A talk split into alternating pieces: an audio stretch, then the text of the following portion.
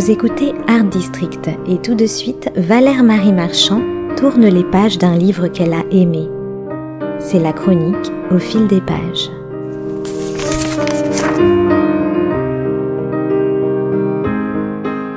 À chacun ses nombres fétiches. Certains redoutent le 666, surnommé le nombre de la bête ou le chiffre du diable, un drôle de numéro qui joue souvent aux épouvantails et dont la mauvaise réputation n'est plus à prouver.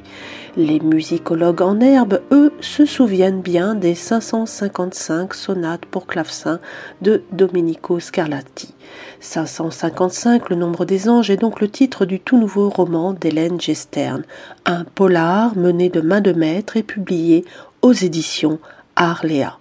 L'intrigue démarre ainsi. L'ébéniste Grégoire Coblence, l'associé d'un luthier, découvre par hasard une partition ancienne dans la doublure d'un étui à violoncelle. Cette feuille de route musicale a tout l'air d'avoir été écrite par Domenico Scarlatti.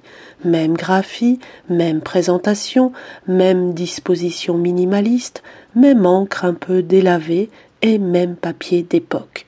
Apparemment, tous les indices concordent, et il y aurait de fortes chances pour que ces lignes de portée soient à l'origine de la 556e partition du célèbre compositeur. À peine cette œuvre surgit-elle de l'oubli qu'elle disparaît comme par enchantement de l'atelier du dit luthier. Cinq personnages dont l'existence est liée à l'œuvre du célèbre compositeur vont dès lors entrer en scène et se lancer à la recherche du fameux document.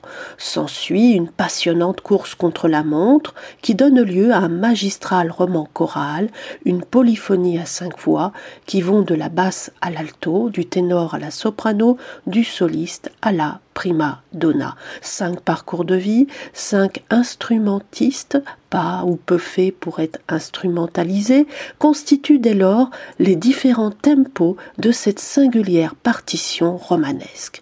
Cinq tessitures complémentaires dont les tonalités répondent cinq sur cinq au mystère Scarlatti.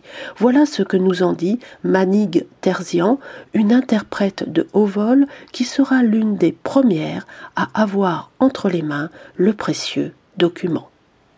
Je me rends compte que le luthier me parle, que je ne l'écoute plus.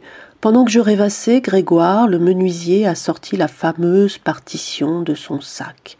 Dès les premiers coups d'œil, j'ai été intriguée, format d'époque, manuscrite. Elle a été pliée dans le sens de la longueur. Le papier en parfait état était ancien, fané, doux au toucher. J'ai lu la dédicace, les premières mesures. Mon étonnement s'est mué en perplexité. J'ai examiné la graphie, sobre, une notation minimaliste, presque pas d'ornement. Était-ce possible? J'ai fermé les yeux un instant pour tenter de me rappeler, mais je n'avais jamais vu que des copies. À l'issue de ma lecture, j'ai posé la partition sur le pupitre aussi délicatement que j'ai pu. Il n'avait pas l'air de comprendre les deux gaillards qui patientaient dans mon salon, qu'il m'avait mis entre les mains un original qui datait d'au moins trois ou quatre siècles. Cette fois ma curiosité était piquée. Et de préciser quelques lignes plus loin, lorsque j'ai réussi à détacher mes yeux de la partition, Madeleine se tenait à la porte du salon. Le menuisier avait quitté son air attristé et me fixait comme une apparition. Il a ouvert la bouche pour la première fois depuis qu'il était entré dans l'appartement. Ça ressemble à une sonate de Scarlatti, non? Le document en question ressemble bel et bien à du Scarlatti, une filiation présumée puisque le suspense est ici très habilement entretenu et l'intrigue se nourrit d'indices distillés au compte-gouttes. Chaque personnage révèle en temps et heure ses liens avec la musique en général et Scarlatti en particulier.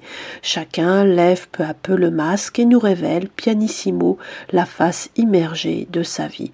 Chacun réinterprète en solo ou en duo ses propres cantates existentielles et se lance à cappella et sans accompagnement instrumental dans une série de chants et de contre-chants qui corroborent l'énigme de départ.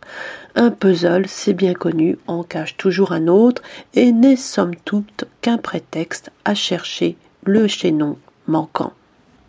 Le lecteur devient quant à lui très vite addict à ce fascinant jeu de chaises musicales. Difficile en effet de résister à l'envie d'en savoir plus, impossible de ne pas se laisser embarquer par ce jeu de pistes minutieusement pensé. Nos cinq personnages, parmi lesquels figurent tous les acteurs de la production et de la création musicale, soit un luthier, un ébéniste, un interprète, un musicologue et un mécène collectionneur, mènent chacun de leur côté leur petit enquête sur l'authenticité de cette partition inédite. Autant de silence et de secrets qui nous en disent long sur le pouvoir d'énigmes et d'émerveillement de la musique. J'ai eu l'impression chaque soir sur scène de recréer autant de musique que de silence, ce silence que seul rendait chaque accord intelligible, nous dit encore l'une des protagonistes de ce roman choral, la claveciniste Manig Terzian, qui joue ici l'une de ses dernières cartes. Sans révéler l'épilogue de l'histoire, je vous dirai simplement que le mot de la fin revient au compositeur et à lui seul, mais reste à savoir lequel. Pour le reste, ce roman qui figure déjà dans la sélection de printemps du prix Renaudot vient de remporter le Grand Prix RTL Lire. C'est à coup sûr une réussite, une composition hors pair sur le plan narratif. En chef d'orchestre accompli, l'auteur bat la mesure de ses différents soliloques sans pour autant perdre de vue son lecteur. Son écriture limpide et sans fioriture va à l'essentiel, ou plus exactement à l'essence même de toute musique intérieure et avec la minutie d'un maître horloger redistribue les cartes de ce qui paraît jouer d'avance en suggérant les silences des uns ou des autres, les blessures cachées, les actes manqués. Tel un talisman aux semelles de vent, cette partition volée a en effet une force d'attraction peu commune, puisqu'elle va définitivement bouleverser la vie de ces cinq personnages. Son pouvoir réside en outre dans la transmission et les connexions qui s'opèrent à l'insu de tous. D'ailleurs, n'est-ce pas là la fonction même d'un grand livre, un texte que l'on n'oublie pas, et celui qui change à jamais notre vision du monde et notre lecture de la vie?